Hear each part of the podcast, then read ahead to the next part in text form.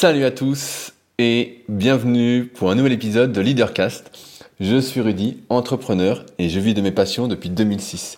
Si vous me découvrez aujourd'hui, je suis notamment le cofondateur du site superphysique.org que nous avons créé en septembre 2009 et avec lequel depuis maintenant un peu plus de 10 ans, j'ai écrit des milliers d'articles, fait presque des milliers de vidéos, j'en ai supprimé certaines qui n'étaient plus trop d'actualité depuis le temps sur ma chaîne YouTube, et également des centaines et des centaines de podcasts à partir notamment des erreurs que j'ai pu faire, et j'en fais encore, et j'en vois encore beaucoup malheureusement qui sont faites, euh, également du temps que j'ai perdu en appliquant de mauvais conseils, notamment de la part de pratiquants dopés.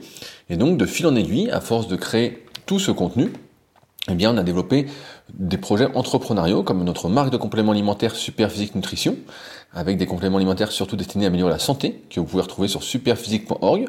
Également une application SP Training, qui est un super cahier d'entraînement moi, je dis que c'est un coach dans votre poche. Véritablement, je vous invite à l'essayer, qui est disponible sur tous les stores. Donc, SP Training.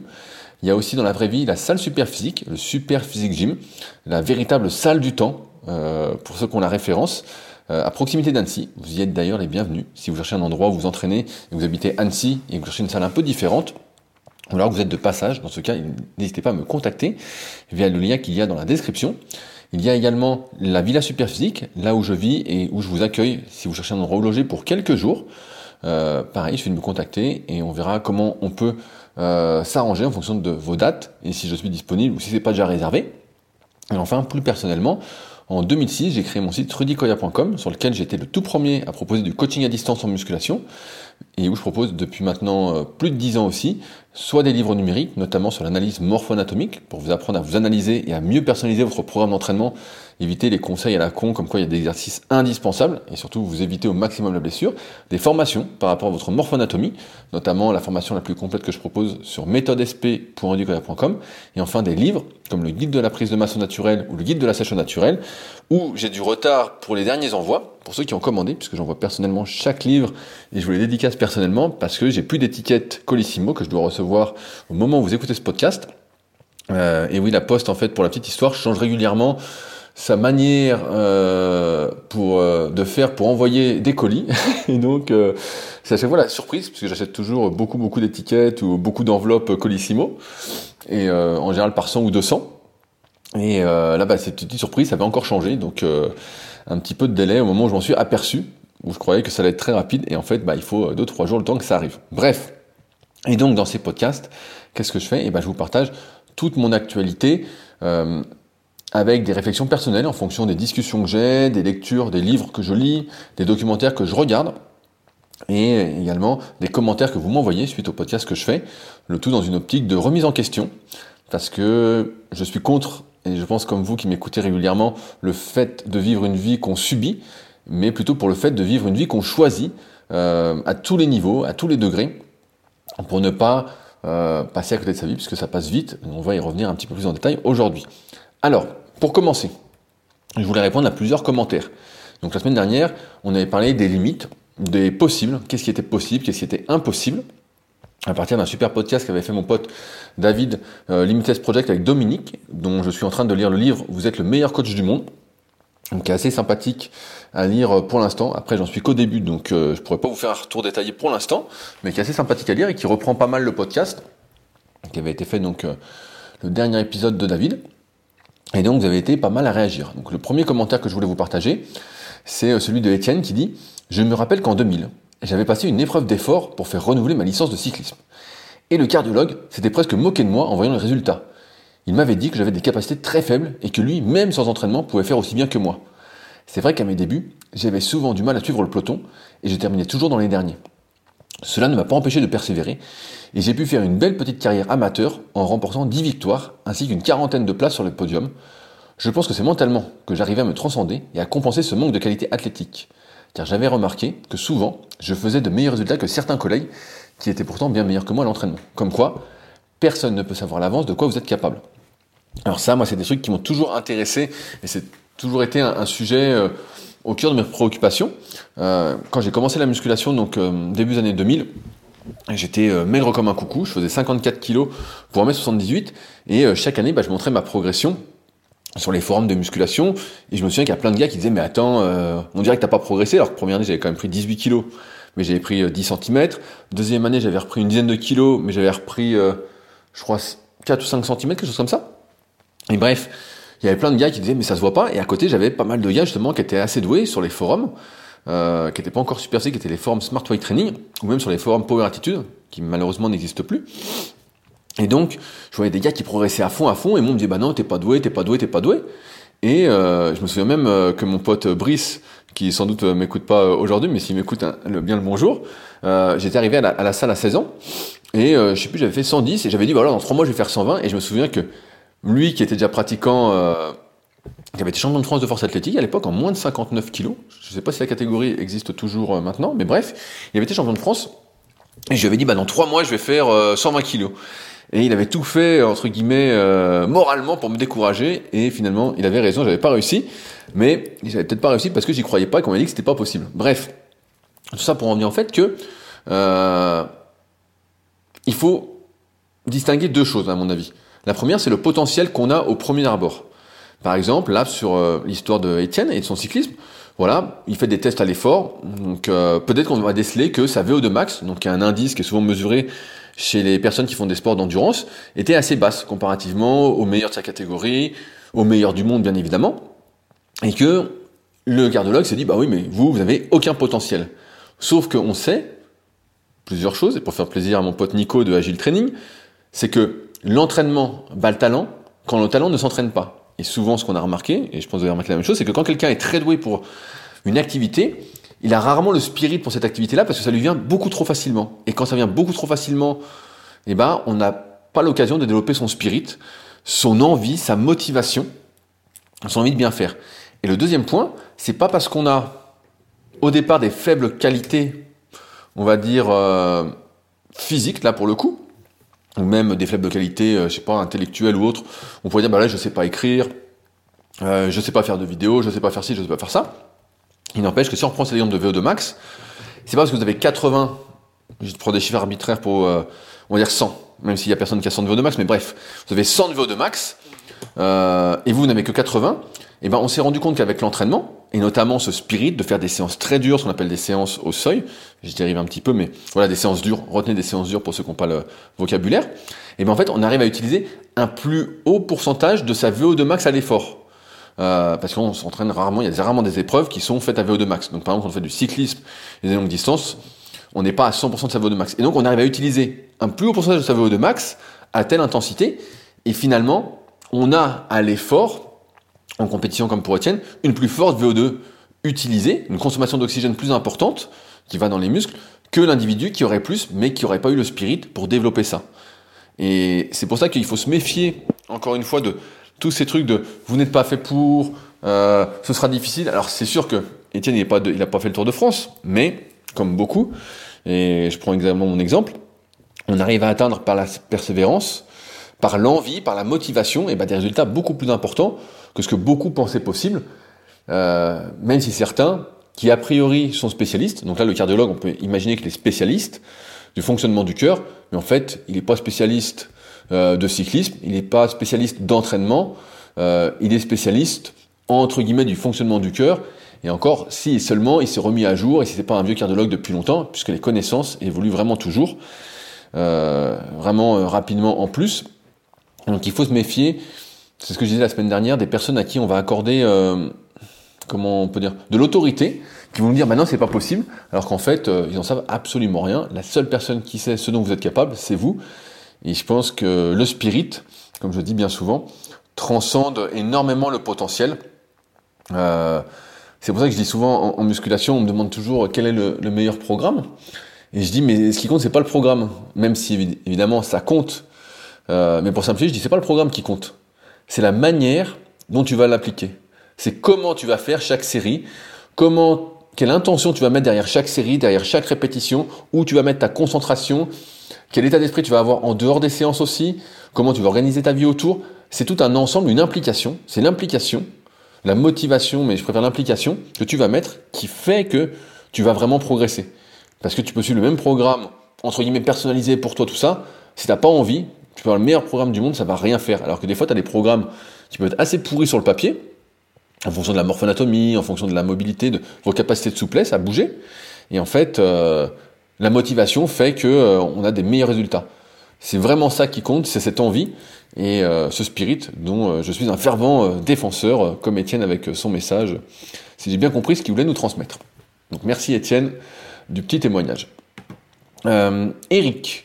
Eric qui m'écrit pour me partager un documentaire que je vous invite également à regarder. Donc, euh, salut Rudy, j'ai regardé dimanche dernier le dernier documentaire consacré à Jean Todd sur Canal+, La méthode. Je ne sais pas si tu l'as vu, qu'on aime ou qu'on n'aime pas le personnage, un peu comme un Bernard Tapie, il faut lui reconnaître cette qualité de toujours aller de l'avant, de toujours chercher de nouveaux défis, et surtout de toujours se relever malgré les embûches, les difficultés et les échecs. Je cite, souvent on me dit, et c'est vrai c'est dans le documentaire, que ce n'est pas possible. Ce qui n'est pas possible doit être...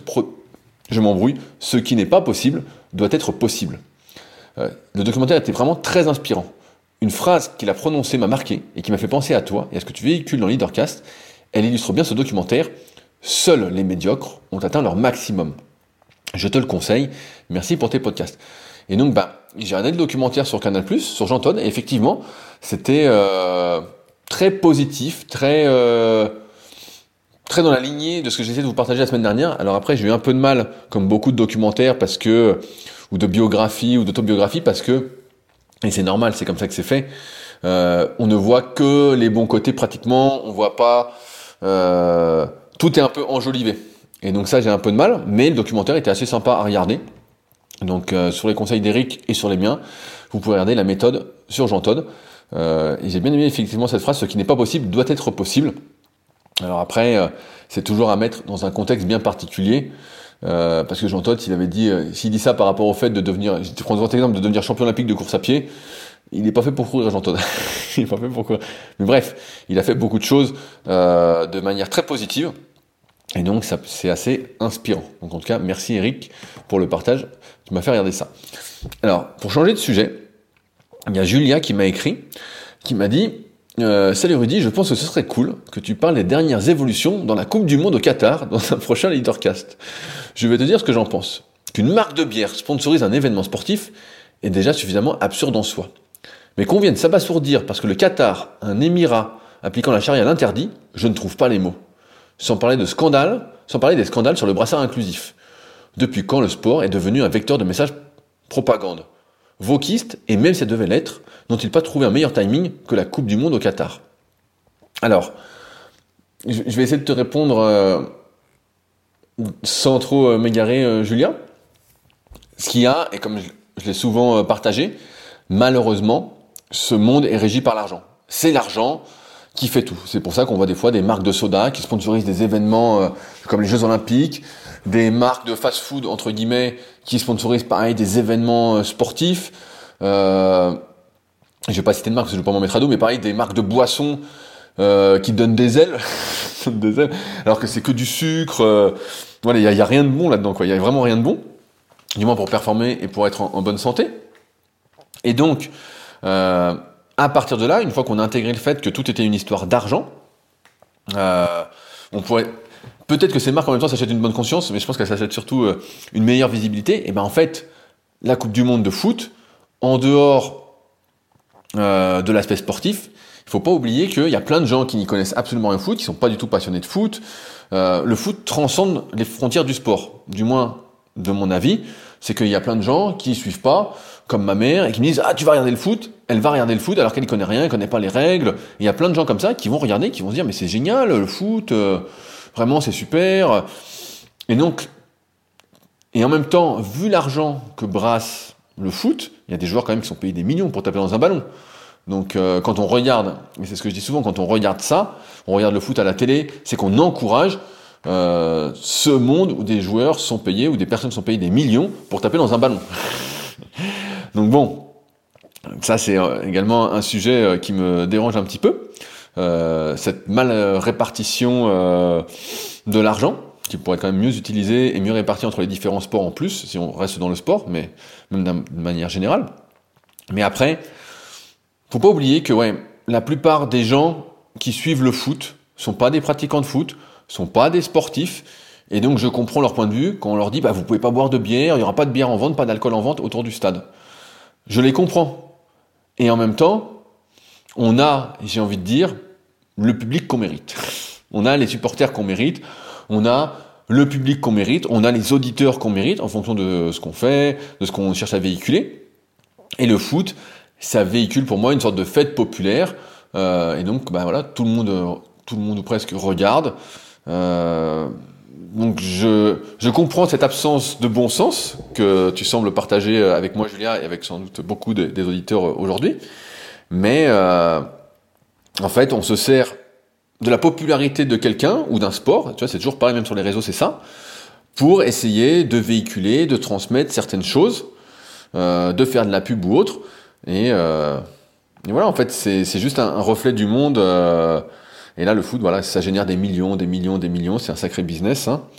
C'est plus un business. La dernière fois, j'entendais que les, beaucoup de clubs maintenant qui étaient endettés achetaient des joueurs pas forcément sur leur valeur sportive, mais sur leur valeur marchande, en disant ah ce joueur-là plus tard il va être il va être bon si on l'entraîne bien, donc on pourra le revendre plus cher, on pourra faire une plus-value.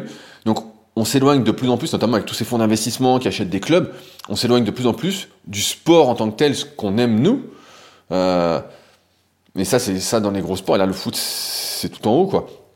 Mais donc aujourd'hui on est là à spéculer sur des joueurs pour gagner de l'argent plutôt qu'à penser au jeu. Et donc voilà, sans euh, la marque de bière voilà, qui sponsorise un événement sportif, ou des marques de soda, de fast-food, de boissons, peu importe, ou encore le brassard inclusif, euh, ou les gens qui gueulent parce qu'il y a la Coupe du Monde au Qatar, tout ça, qui veulent protester.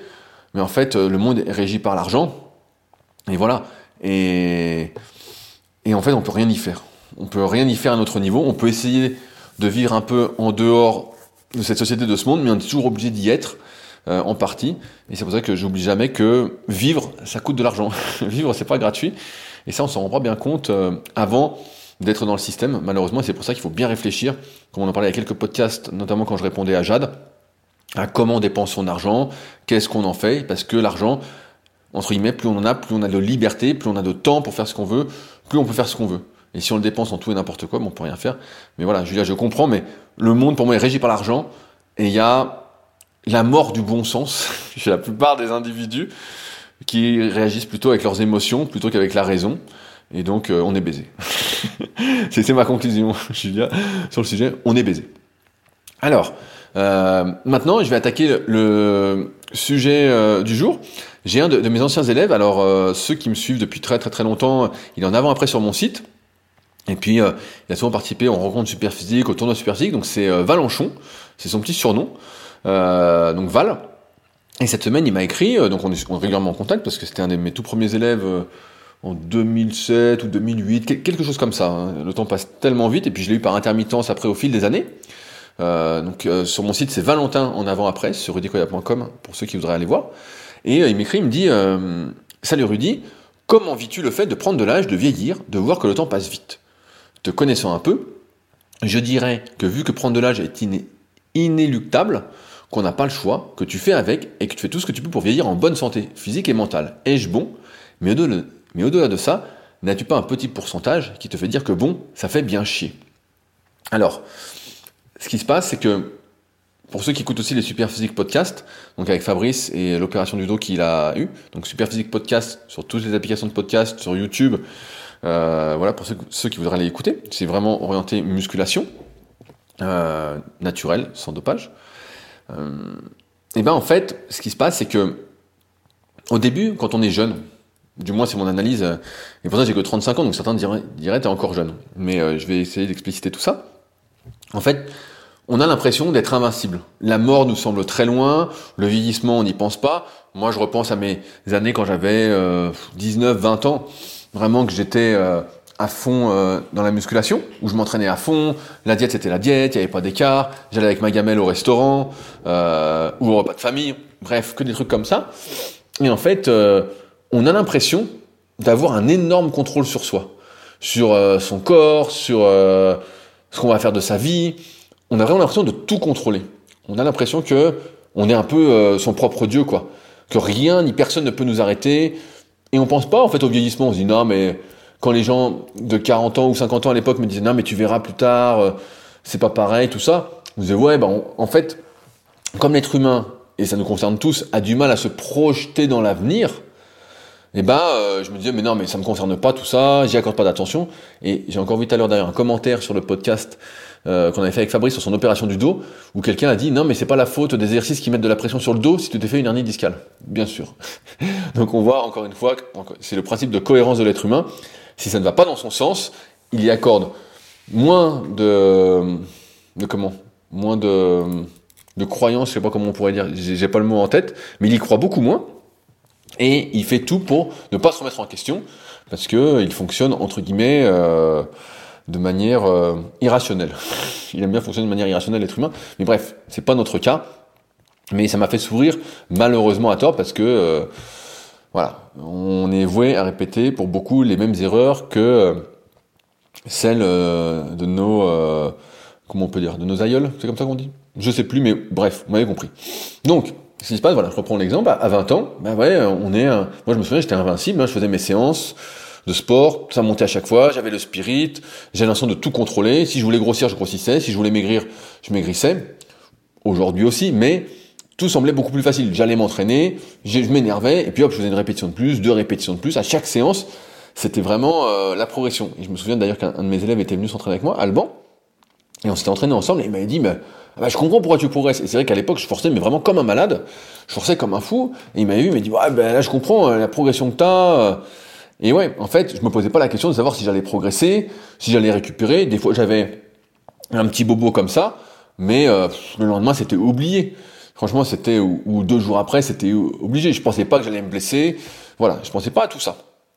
Et puis, malgré tout, quelques années auparavant, notamment quand j'avais fait de l'athlétisme, j'avais bien intégrer le fait, du moins sur le court terme, que je contrôlais pas vraiment mon corps. J'ai eu ma première blessure quand je devais avoir 10-11 euh, ans. Je m'étais fait une euh, comme une petite déchirure, une petite élongation, comme on disait, donc déchirure stade 1, comme on dirait aujourd'hui, au mollet. Donc j'avais pas pu courir pendant un moment. Euh, ensuite, je m'étais fait deux anthésopathies aux ischios, donc je pouvais plus faire de sprint. Donc bah, bah moi, comme j'étais sprinter ou sprinter long, et bah je pouvais plus accélérer, donc ça m'a fait arrêter. ensuite, en muscu, à un moment, bah, j'avais été champion de France de force, et puis je croyais que j'allais devenir champion du monde. Hein. Je vois que je progressais à fond. Bah voilà, c'était cette période-là, un peu avant 17 ans. Puis pareil, je me suis blessé, donc mon corps m'avait un peu abandonné. J'avais fait des conneries, évidemment, mais j'avais pas l'impression, avec le recul, d'en avoir fait tant que ça pour me blesser. Et donc là, déjà, on a ce sentiment que notre corps et notre destin ne nous appartient pas forcément. Même si on fait tout bien, entre guillemets, et à l'époque, je pensais faire tout bien. Avec le recul, bah, je dirais que non, mais voilà, j'ai l'impression de tout bien faire. Et ben en fait, le destin, ma constitution, mon corps, mon hérédité ont fait que j'avais une sorte de facilité à me blesser, comparativement à d'autres qui faisaient plein de conneries et qui n'en faisaient pas. et euh, qui faisaient plein de conneries et qui n'avaient pas de blessure, pardon. Et donc à partir de là, sur ces années-là, j'avais déjà pris conscience que je contrôlais pas. Mais par la suite, bah, j'avais oublié tout ça, que en fait, euh, il y avait une bonne part de destin, que euh, je contrôlais pas tout, mais dans l'euphorie, dans cette progression un peu non-stop que j'ai eue pendant euh, des années des années, surtout à mesure que j'ai amélioré mes connaissances, que j'ai codifié euh, ce que j'appelle la méthode superphysique, les cycles de progression que vous retrouvez dans l'application SP bref, tout ça, et eh ben en fait j'avais oublié cette euh, inéluctabilité, comme dirait Neo dans Matrix. Ou comment il s'appelle l'autre le méchant, j'ai oublié. Ah j'ai oublié comment il s'appelle. J'ai oublié l'agent Smith, voilà l'agent Smith. C'est inéluctable notamment dans le 3. Et notamment, il lui dit c'est inéluctable à la fin dans le 3. Et, il dit mais pourquoi tu continues? Il dit ça à Néo. Et il dit parce que j'ai fait le choix. En gros, j'ai fait le choix de ne pas abandonner, de continuer. Euh, et, c'est là où je vais en venir aussi, c'est que donc les années sont passées et euh, j'ai senti à peu près que euh, vers 30 ans les, choses changeaient. Donc certains diront bah ouais mais 30 ans pourtant t'es pas vieux nanana. Mais il faut se rappeler que moi j'ai commencé la muscu à 14 ans donc juste avant mes 14 ans, j'avais pas tout à fait 14 ans, et donc j'ai connu, entre guillemets, les années, on va dire, euh, magiques. Quand il y a un jeune qui m'écrit ou quand je vois un jeune qui commence la muscu, je dis, mais là c'était meilleures années de 15 à 20 ans, c'est, euh, ça va être la folie, même si tu le sais pas, tu vas voir que plus tard c'est pas pareil. Et donc j'ai connu ces années-là, en gros, on va dire de 15 à 25 ans pour moi, parce que j'étais vraiment à fond, et j'étais vraiment euh, dans la muscu, je faisais tous les salons, j'écrivais des articles, je coachais, donc j'étais vraiment, pas un professionnel, mais un semi-professionnel, on va dire. Il fallait quand même travailler. Euh, et je travaillais beaucoup, beaucoup en plus à l'époque en, termes de coaching. Euh, alors qu'aujourd'hui, je prenais tout le monde, alors qu'aujourd'hui, je sélectionne un peu plus les personnes avec qui je travaille. Euh, il y a un petit filtre quand même pour s'assurer qu'on soit sur la même longueur d'onde, via mon site rudicoya.com encore une fois. Euh, mais donc voilà, j'ai eu toute cette période dorée, et donc à partir de 30 ans, j'ai senti, donc c'était 2017, qu'il y avait une sorte de pas de plateau, mais c'était beaucoup, beaucoup, beaucoup plus dur de progresser. Vraiment, c'était beaucoup plus dur, et donc ça faisait déjà euh, plus de 15 ans que je m'entraînais, euh, que d'un point de vue alimentaire, je mangeais bah, hyper sainement, vraiment hyper carré, à peser ce que je mange, à faire très très peu d'écart alimentaire de cheat meal, comme ça peut être la mode quand on est très jeune, mais où il n'y a pas d'impact. Et en fait, à ce moment-là, bah, j'ai vu que euh, chaque petite erreur que je faisais, chaque petite sortie de route, bah, se payait cash. Euh, avant, euh, je pouvais manger, j'ai une connerie, mais je pouvais faire des écarts de fou. Je me souviens, juste avant ma sèche, peut-être à 19 ans ou un truc du style, des fois ça m'arrivait de manger, faire un écart de fou, de faire deux pizzas, un litre de glace. Donc c'était l'écart qu'on faisait avec les gars de la team super physique. Et en fait, ça passait pratiquement inaperçu. Je dormais bien après, le lendemain j'étais en super forme, j'étais tout gonflé, j'avais un jus de fou, vraiment. Quand, à 30 ans, quand bah c'est ça, j'ai dû le faire une fois et j'ai vu que c'était pas du tout ça allait pas et que même que manger euh, une pizza ou un truc comme ça, bah le lendemain, à moins que je me sois dépensé vraiment énormément auparavant, pas en ayant fait seulement de la muscu parce que ça dépense quand même assez peu de calories, et ben en fait il y avait plein d'effets secondaires. Ce coup-ci, bah j'avais chaud, je dormais mal la nuit. Euh, le lendemain, ben, je transpirais bizarrement. À la salle, j'avais certes un peu plus de jus, mais en fait, euh, je sentais que ça n'allait pas. Je retrouvais un peu ce que disait euh, Jean-Luc Favre dans son livre Devenez champion du monde, euh, qui, était devenu champion du monde en 1989, je crois, où il disait qu'à un moment, il avait vraiment mangé, abusé, abusé de je sais plus quoi, des lipides, et il sentait que son cœur, entre guillemets, alors ça c'est l'hypothèse qu'il donnait, mais que euh, son cœur avait du mal vraiment à expulser le sang, que son sang était trop épais à cause du gras, etc. Bref, je sais pas d'où ça vient, mais c'est vrai que je ressentais un peu ça. Et euh, donc à 30 ans. Et donc à 30 ans, pourtant on est jeune, et ceux qui commencent bah, le sport assez tardivement, de manière intensive, se rendent pas compte de tout ça, mais déjà de 15 à 25, l'invincibilité ou presque, si on fait les choses correctement, et moi j'étais déjà pas invincible, j'avais des trucs, mais je les avais oubliés. Puis à 30 ans, il y a eu une sorte de petit bug où je me suis dit, oh putain, c'est hyper dur, et où en fait, j'ai bien vu que ma marge de progrès se réduisait, et que pour progresser, c'est comme ça que j'ai terminé un peu les limites dans une activité, bah en fait, j'avais pas envie de m'investir plus que ça. J'avais pas envie de m'investir plus que euh, j'avais pas envie de mettre un, une sonnerie pour aller dormir tous les soirs à la même heure, me lever tous les jours à la même heure. Euh, j'avais pas cette envie-là. Je crois que d'ailleurs c'est là où sorti en 2017 mon tout premier livre, papier, le guide de la musculation naturelle, qui est disponible dans toutes les bonnes librairies. N'oubliez pas que si vous le voyez en librairie, euh, de le mettre sur les tables. je compte sur vous. Envoyez-moi une petite story ou une photo, je la partagerai avec plaisir, pour euh, contribuer à me faire gagner 2 euros bruts par livre. Euh, c'est ça quand on fait un livre avec une maison d'édition. Hein. Voilà, c'est 2 euros bruts euh, par livre. Donc voilà, c'est pas la richesse, mais voilà, s'il est devant, au moins ça me fera un petit plaisir euh, d'ego, et c'est toujours ça de prix. Euh, bref, j'ai senti ça. Euh, et donc j'avais pas cette envie de m'investir plus, parce que j'ai l'impression que déjà je m'investissais beaucoup. Donc là, à ce moment-là, il aurait fallu sacrifier toute ma vie sociale, ne plus sortir du tout, voilà, se coucher toujours à la même heure, s'entraîner toujours à la même heure, vraiment contrôler au maximum sa vie de manière vraiment très très robotique. Et pour certains, j'étais déjà de manière, je vivais déjà de manière robotique, pas pour moi, parce que j'ai grandi comme ça, je me suis construit comme ça. Et donc j'avais plus cette envie-là. Et euh, j'ai accepté, entre guillemets, de ne, de ne, presque plus progresser, du moins de manière beaucoup moins importante qu'auparavant. Et je crois que c'est à ce moment-là où j'avais commencé à organiser euh, les compétitions avec le club Superphysique. Donc vous pouvez aller voir sur clubsuperphysique.org. J'ai organisé pendant des années, pendant 5 ou 6 ans, euh, des compétitions, les Super Physique Games avec le site Club Superphysique. Et donc ça, ça me donnait une motivation supplémentaire parce que je voyais bien que j'allais pas gagner un centimètre de bras par an en m'entraînant à fond mais que je pouvais peut-être gagner un peu en performance. Et donc le club Super m'a permis, entre guillemets, avec les compétitions qu'on organisait, les qualifs, la finale, tout ça, et puis les copains avec qui on faisait ça, donc il y avait vraiment beaucoup, beaucoup de monde pour ceux qui étaient là à cette époque, des centaines de personnes, et ben en fait de se motiver et de progresser sur un autre pan du truc. Donc au lieu de m'intéresser surtout à la progression physique, j'étais plus intéressé à la progression en performance sur des séries euh, de 10 ou 20 répétitions, quelque chose comme ça pour ceux qui sont pas néophytes. Et donc là, bah là, j'avais une marche parce que j'avais jamais vraiment fait ça. Et donc j'avais bien progressé. J'avais commencé par la force, donc des séries très très courtes, des maxi comme on dit, sur une répétition. Ensuite, plus un entraînement type bodybuilding. Et puis ensuite, bah, j'ai créé la propre compétition entre guillemets par rapport à l'expérience que j'avais parce que je savais que les maxi, entre guillemets, la force athlétique, ça, ça finissait très très mal. J'avais plein de copains qui s'étaient blessés. C'était un massacre. Puis euh, ensuite, le bodybuilding, bah, j'ai bien vu avec les compétitions que j'avais fait euh, que tout le monde était dopé, donc j'avais bien compris ça euh, assez rapidement, hein, j'ai créé Super Physique en, euh, en 2009. Et on a créé notre propre compétition. Ça nous a motivés à fond pendant un moment. Et puis à un moment, pour ceux qui avaient suivi l'histoire, j'en ai eu un petit peu marre d'organiser, surtout vu l'ambiance qui à la fin ne me correspondait plus. C'est pas ce que je cherchais à véhiculer et donc voilà, je me suis éloigné un peu de tout ça et on a arrêté le club super physique. Et donc en fait, ce qui s'est passé, c'est que j'ai changé d'objectif. Pour résumer ça, un moment c'était la force, puis le physique, puis la force endurance, on va dire comme ça.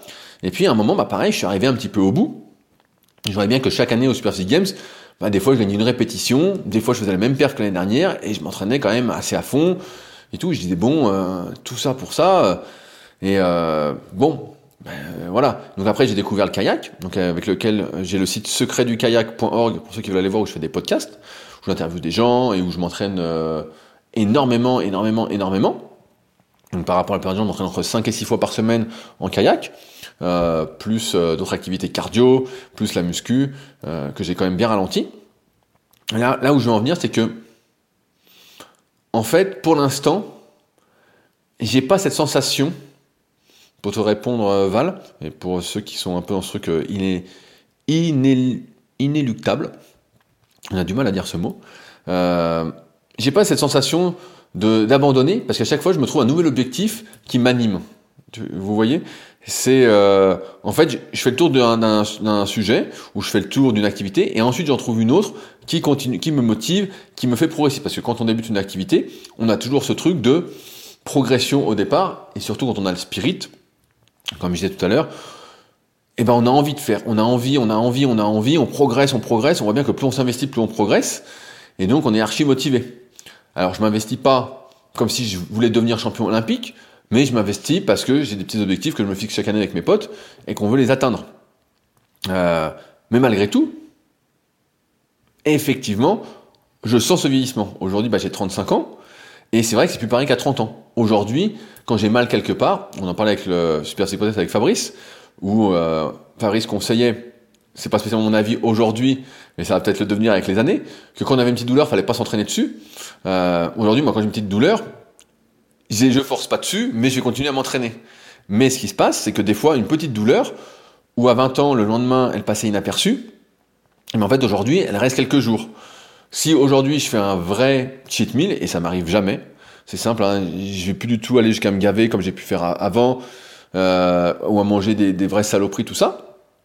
Euh, et ben en fait, pareil, si, si je faisais ça, et c'est pour ça que j'ai arrêté, j'ai plein d'effets secondaires. Voilà, je dors pas, donc je dors très mal, donc j'ai une nuit qui est salopée, alors que je m'entraîne tous les jours, donc euh, ma récup est foutue. Euh, je suis plein d'eau le lendemain, donc physiquement je me plais pas spécialement. Psychologiquement, je vois que ça impacte ma psychologie, je réfléchis moins bien, j'ai moins envie de faire de choses. Et euh, ça, ça peut surprendre certains, mais quand on écrit, on, on crée du contenu, il faut toujours être, entre guillemets, euh, en forme euh, psychologique. donc et ça influe forcément sur les neurotransmetteurs, sur ce qui est secrété tout, tout ce qu'on fait, tout notre environnement, tout ce qu'on mange, comment on dort, encore une fois, les personnes qu'on côtoie vont influencer qui on est et ce qu'on fait. Euh, Qu'est-ce qu'il y a d'autre? Euh, Donc aujourd'hui, pour répondre à la question de Val, est-ce que je fais tout ce que je peux pour vieillir en bonne santé physique et mentale J'ai envie de te dire, je fais pas tout ce qu'il faut. Aujourd'hui, je suis toujours dans cet excès, parce que ceux qui me connaissent le savent depuis mes débuts, mais ça va sans doute changer avec les années, parce que j'aurai pas le choix. Et ben en fait, je suis toujours dans cette optique de progrès, progrès, progrès, progrès. Je m'entraîne par exemple en kayak pour progresser. Je veux progresser. Et donc chaque séance, c'est l'occasion de travailler quelque chose de plus, de modifier quelque chose, de progresser. Par contre, en muscu, effectivement, comme ça fait plus de 20 ans que je pratique, je m'entraîne plus pour progresser. Je m'entraîne pour me maintenir. Euh, même si j'ai beaucoup perdu, et ça, bah, sera peut-être l'objet d'un sujet euh, plus tard sur Superphysique. Euh, quand on fait beaucoup de cardio, et eh ben forcément, on a beaucoup moins d'influx, on perd du muscle, euh, c'est pas conscient, et c'est pour ça que c'est là qu'on voit que des personnes sont vraiment très très douées pour faire du muscle, elles font beaucoup de cardio et elles sont très musclées, soit elles sont dopées, soit elles sont très très douées pour faire du muscle ou prendre de la force. Ce qui n'est pas mon cas, puisqu'à la base, je rappelle que je faisais 1m78 pour 54 kg et que j'étais pas destiné à devenir musclé et que j'ai vraiment forcé, forcé ma nature pour y arriver donc pendant euh, plus de 15 ans. Voilà, donc en muscu, je me suis fait une raison, je me suis dit, bah voilà, cherche plus à progresser, maintiens-toi, fais du renforcement musculaire pour éviter, pour essayer de réduire ton risque de blessure avec ce que tu sais, et avec euh, l'amélioration de mes connaissances. Euh, et d'un point de vue mental, en fait, il y a tellement de choses, ou psychologiques, il y a tellement de choses en fait à faire si on s'intéresse à ces sujets-là, qu'on pourrait passer sa journée en fait à essayer d'améliorer, euh, bah, c'est à ralentir, à essayer de ralentir au maximum euh, son vieillissement. c'est toujours la même chose, c'est... Euh, moi, je me dis toujours ce truc-là, c'est qu'on n'a qu'une vie. Et effectivement, on voit pas les conséquences à long terme de ce qu'on fait. Donc par exemple, quelqu'un qui fume, il pense que le cancer c'est pour les autres, il dit bah non non moi ça va, tout va bien. Sauf que le cancer, on sait à peu près, c'est 15-20 ans pour que ça se développe. Une fois que c'est là, bah c'est là quoi. Euh, alors après, on va toujours nous dire en exemple, oui mais regarde un tel il a jamais fumé, puis il a ce cancer là, ou un tel il a toujours bien fait les choses. La vérité c'est que personne d'entre nous ne fait les choses de la meilleure des façons. Rien que d'aller en ville, de respirer l'air d'une ville, c'est archi pollué. C'est pollué, c'est pollué. On prenait quand on est en bagnole, en voiture, et ben c'est pareil. On respire de l'air qui va pas. Donc il y a toujours, entre guillemets, des choses sur lesquelles on prête peu attention, et c'est pour ça que c'est aussi le podcast de la remise en question de vivre une vie choisie, mais on subit beaucoup, beaucoup, beaucoup de choses qui font que on peut pas tout faire, mais ce qui est sûr, c'est que comparativement à la plupart des gens, je pense, je fais énormément de choses, rien que d'un point de vue de la supplémentation, avec tout ce qu'on fait avec Superphysique, comme prendre des oméga 3, prendre du zinc, du magnésium, prendre de la vitamine D, essayer de manger pas mal de légumes, un truc comme ça. Donc c'est sûr que on essaye. Après, j'ai toujours, comme je disais, ce côté progrès en moi, et donc j'en fais trop. C'est simple. C'est pas en faisant euh, environ 10 euh, séances de sport par semaine, ce qui est ma moyenne là en hiver et en été, bah, c'est plus encore, que je ralentis mon vieillissement. Je suis plutôt en train de l'accélérer, de l'accélérer, de l'accélérer. Même si je fais attention au maximum pour pas me blesser et pour bien récupérer. Quand je suis fatigué comme aujourd'hui, on est mercredi, et bah euh, c'est sûr que je vais pas faire deux séances dans la journée. Je vais peut-être faire juste une séance sans trop forcer. Bah, c'était la muscu, donc voilà. J'ai pas eu besoin de trop forcer. Mais il n'empêche que j'en fais trop. Et donc ça, je suis en train de muser, de vieillir prématurément. Le sport, c'est la santé, tant que c'est du sport santé. Lorsque c'est du sport performance, où on cherche à progresser, c'est plus la santé. Maintenant, effectivement, je ressens ce vieillissement parce que je récupère moins bien qu'à 20 ans, parce que les petites douleurs restent plus longtemps. Euh, et donc, est-ce que ça me fait chier? Est-ce que ça me fait chier de vieillir? Et eh bah, en fait, moi, ça m'a fait prendre conscience avec les blessures que j'ai eues et un peu cette détérioration de mes capacités de récupération au fil des années. Et j'ai que 35 ans, donc moi, je me souviens que mon père, je lui avais dit, voilà, à partir de quand tu as ressenti un truc? Il me dit, à partir de 50 ans, tu sens une belle différence. Je suis pas pressé d'y être, mais je vais pas avoir le choix. Euh, est-ce que ça me fait chier? Bah oui, c'est sûr que ça me fait chier. Si je pouvais ne pas vieillir et garder mes capacités de récupération et vieillir moins vite et ralentir tout ça, je le ferais. Sauf que le vieillissement, entre guillemets, il y a une part, entre guillemets, ce qu'on appelle l'épigénétique, dans ce que tu fais, voilà, euh, d'un point de vue alimentaire, l'hygiène de vie, tout ça qui va ralentir, mais il n'empêche qu'il y a une grosse part d'hérédité et que euh, tu peux pas jouer là-dessus. Tu peux pas jouer là-dessus et donc tu choisis pas. Moi, je me souviens, j'avais déjà des cheveux blancs euh, à 30 ans.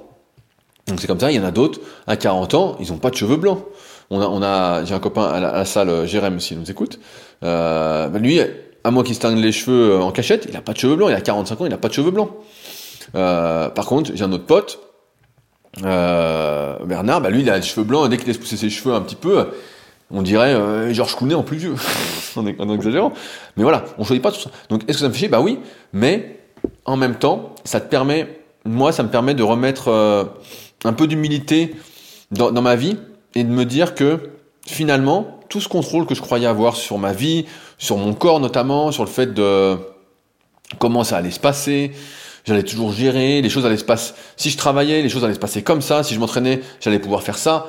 De, en fait, entre guillemets, de pas sentir de limite et donc d'avoir l'ego, surtout quand on est jeune, qui gonfle, qui gonfle, qui gonfle, c'est l'ego, l'ego, l'ego. Et ben en fait, ça fait redescendre mon ego et de me dire que tout ce que je peux faire finalement, c'est faire du mieux que je peux en fonction de mes contraintes, voilà, de faire des compromis, de faire comme moi je l'entends, de vivre un peu comme moi j'ai envie de le vivre. Et après, ce qui arrive en dehors de ma responsabilité, on va dire ça comme ça, même s'il y a toujours une part de responsabilité, hein, mais, mais en fait je contrôle pas, il faut que je l'accepte et que je vive avec ça. Euh, demain, je peux tomber malade, je peux avoir quelque chose de grave, alors que j'ai tout bien fait. On voit plein de personnes comme ça, comme je disais tout à l'heure, qui font plein, entre guillemets bien les choses, qui cherchent pas les problèmes et qui ont des problèmes. Et d'autres qui font tout n'importe quoi et qui n'ont pas de problème. Même si, encore une fois, c'est mieux de bien faire les choses pour avoir le moins de regrets possible. Je pense qu'il n'y a rien de pire, encore une fois, que regretter. Mais, c'est sûr que ça me fait chier. Moi qui suis un des progrès, mais pour l'instant, j'arrive, comme vous l'avez compris, à détourner, entre guillemets, mes objectifs. Donc c'est pareil. À un moment, bah, je pense que j'ai écrit plein plein d'articles, donc je suis moins motivé à écrire des articles. Et donc en ce moment, ça fait deux ans, je donne des cours pour les futurs coachs en BPGEPS. Et donc je prends pas mal de plaisir, je m'amuse bien, ça me change et c'est différent. Et je vois des gens et je me rends compte euh, d'autres choses auxquelles je pensais pas. Ça développe aussi mon intelligence sociale, relationnelle, de manière différente. Euh, donc ça m'enrichit, voilà, on va dire ça comme ça. Ça m'enrichit psychologiquement. Mais en fait, à chaque fois, pour l'instant, j'arrive à trouver un nouveau, une nouvelle activité, de nouvelles activités qui font que même si je vieillis, ça m'handicape pas tant que ça, ce vieillissement, parce que j'en suis encore qu'au début. Normalement, le vieillissement, je dis à mes élèves, ça commence à partir de 25 ans. Donc plus ou moins, en fonction des individus, mais à partir de 25 ans. Moi, j'ai commencé à le ressentir à 30, là à 35, je le sens bien, à 40, ce sera pire. Et bah après, il faudra faire d'autres activités. C'est pour ça qu'il y a des activités qui sont très développées chez les seniors, comme la randonnée, parce que ces activités, ou le vélo, euh, le cyclisme, même si c'est pas de manière intensive ou autre, il y a des activités qui sont moins traumatisantes, qui sont développées chez les personnes plus âgées. Mais ça, c'est des choses auxquelles je pense qu'on vient naturellement. Je pense qu'on s'adapte avec le temps à ses possibilités, à ce qu'on peut faire, et on oublie entre guillemets ce qu'on peut pas faire. Aujourd'hui, il y a des gens, je vois euh, sur les forums, sur les réseaux, trucs comme ça, ils, se blessent et ils ont l'impression que s'ils peuvent plus faire un mouvement de muscu, toute leur vie s'écroule. Ah, c'était mon mouvement préféré, j'avais trop envie de le faire, c'était toute ma vie. En fait, c'était rien du tout. C'est rien.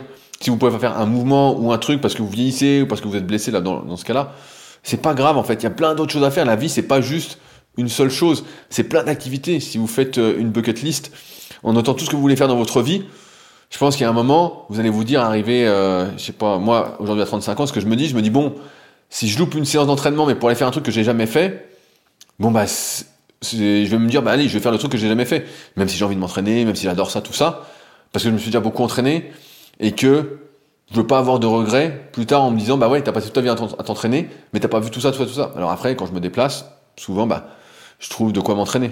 Voilà aujourd'hui je me déplace euh, pas mal avec mon kayak quand même mais euh, sur le toit et des salles de muscu il y en a partout donc maintenant c'est beaucoup plus facile. Et euh, si je veux faire du vélo bah pareil je peux prendre mon vélo. Bref il y a plein de trucs qu'on peut faire. Mais je dirais que le vieillissement m'a apporté une sorte d'ouverture sur le monde que j'avais pas auparavant où je me sentais invincible dans mon propre monde et où en fait la réalité, le vieillissement m'a rattrapé et m'a montré que j'étais pas invincible, que je contrôlais pas vraiment mon corps comme je le voulais, et que en fait euh, la vie, entre guillemets, on pouvait faire tout ce qu'on voulait, mais qu'il y avait une sorte de destin, je sais pas si on veut dire ça comme ça, qui t'amenait quelque part, et tu choisis, tu pouvais un peu l'influencer, mais pas complètement, et tu savais pas trop comment ça allait, euh, ça allait se goupiller. Euh, mais ce qui est sûr, c'est que si tu fais les choses au maximum, en de tes contraintes, tout ça, bref, tout ça, ben, il y a des choses que tu arrives quelque part, euh, là où tu veux, en tout cas que tu arrives là où tu veux, mais si tu fais rien, t'es sûr d'arriver nulle part. t'es sûr d'arriver nulle part. T'es sûr de te faire chier. Et je pense qu'il n'y a rien de pire que de errer dans sa vie, de rien faire, de pas avoir d'objectif. Et donc toute la difficulté, pour moi, c'est toujours de trouver, pour l'instant en tout cas, de nouvelles activités, parce que j'ai toujours ce truc du progrès en moi, et juste me maintenir ou euh, faire des activités pour le plaisir seulement, c'est quelque chose qu'en fait, pour l'instant, j'ai pas l'envie, et je ressens pas le besoin parce que je peux toujours progresser dans d'autres activités. Et je pense qu'après, au kayak, si un jour j'arrive à fond, même si j'adore la sensation de ça, sans doute que je ferai toujours un peu. Je sais pas, mais je dis ça comme ça, euh, mon avis peut changer, c'est l'impermanence. Et bah, sans doute qu'après, je ferai une autre activité. Peut-être du vélo, peut-être de la course à pied, euh, peut-être de l'escalade, je sais pas, n'importe. Ou peut-être euh, du rameur, vraiment, je m'y mettrai à fond parce que j'ai du potentiel. Euh, j'avais fait quatrième monde quand même en vétéran il y a, il y a deux ans, deux ans et demi. Donc, on sait pas, mais je crois que le plus dur, c'est justement de trouver ce, renouveau dans les activités qu'on fait, ou même dans le travail qu'on fait, de toujours trouver du sens, c'est peut-être ça la conclusion, à ce qu'on fait, et euh, de se dire que finalement, on contrôle pas tant de choses que ça. C'est c'est la vie, quoi. C'est la vie, et de toute façon, t'as pas le choix. À 20 ans, tu peux faire le mariole, tu peux te sentir invincible comme moi je me sentais invincible, et comme euh, je le faisais ressentir à, beaucoup. Et puis à 30 ans, bah, c'était plus pareil, à 35, c'est plus pareil. Puis après, je pense que t'évolues, voilà, c'est l'évolution, euh, c'est les cycles de la vie. Et, euh, et c'est sûr que ça fait chier, mais euh, voilà, après tu avances dans d'autres activités. Dans d'autres activités, tu peux apprendre une langue, je sais pas, tu peux prendre la couture, euh, tu peux jouer aux échecs. Il y a tellement de choses à faire sur cette terre en fait que bon, tu peux toujours. Euh, le, vieillissement, de toute façon, c'est simple, c'est à 20 ans, ce que tu n'utilises pas, tu le perds pas rapidement. À 35 ans, je vois, ce que j'utilise pas, je vois que ça reste moins. Et puis bah, je pense qu'à 60-70 ans, ce que tu n'entretiens pas, tu le perds encore plus vite. C'est pour ça qu'il faut toujours... Euh, il y a toujours plein de trucs à faire en fait, en fonction de ce qu'on a envie de faire. Et, on apprend les choses plus difficilement avec le temps. Euh, voilà, on progresse beaucoup moins vite avec le temps. C'est pour ça que, comme je disais tout à l'heure, 15 à 25 ans, c'est les années un peu bénies. Et même avant, euh, si on veut devenir champion, quel que soit le domaine. Moi, j'ai commencé à écrire mon premier article, c'était 2004, donc j'avais même pas 17 ans. Donc pareil, c'est pour ça qu'aujourd'hui c'est facile pour moi d'écrire, ou de transmettre, ou de faire des podcasts, ou des vidéos. C'est ancré parce que ça fait 20 ans. Mais, mais ouais, voilà Valenchon, ce que j'avais à te dire. Et bah, je vais conclure là parce que ça fait déjà 45 minutes. J'espère encore une fois que vous avez passé un bon moment en ma compagnie et que ça vous fera euh, peut-être euh, réfléchir. Dans tous les cas, ça vous fait réfléchir et vous souhaitez me partager vos réflexions. Comment vous vivez votre vieillissement? Parce que euh, à part cette capacité de récupération et les douleurs qui durent un peu plus longtemps, quand on fait une connerie, quand on en fait trop surtout, et puis quand on se regarde dans un miroir, on voit pas trop qu'on vieillit. Car moi, j'ai pas l'impression. des fois, j'ai toujours l'impression d'avoir 18 ans. Mais bon, après, à l'effort, c'est différent. C'est différent, même si je suis pour la plupart des gens en méga forme. Donc si vous souhaitez réagir et me partager comment vous vivez votre vieillissement, bah, n'hésitez pas à le faire. Il y a le lien contact dans la description. Vous pouvez le faire évidemment aussi sur SoundCloud directement. Merci aussi à ceux qui laisseront des commentaires directement euh, sur les applications de podcast, que ce soit Apple ou Spotify, un petit 5 étoiles sur 5 et un commentaire encourageant. À ceux qui souhaiteraient aller plus loin, je rappelle qu'il y a une formation gratuite qui va avec ce podcast pour vous aider à vous lancer en tant qu'entrepreneur, comment trouver des idées, comment se lancer, et un livre, The Leader Project, qui est mon meilleur livre et que euh, je vous envoie également dédicacé. Donc euh, normalement, euh, dès demain, une fois que j'aurai reçu les étiquettes, Colissimo, avec plaisir. Donc tout ça, c'est en lien dans la description. Et puis de toute façon, nous, on se retrouve la semaine prochaine pour un nouvel épisode. Allez, salut à tous et bonne semaine.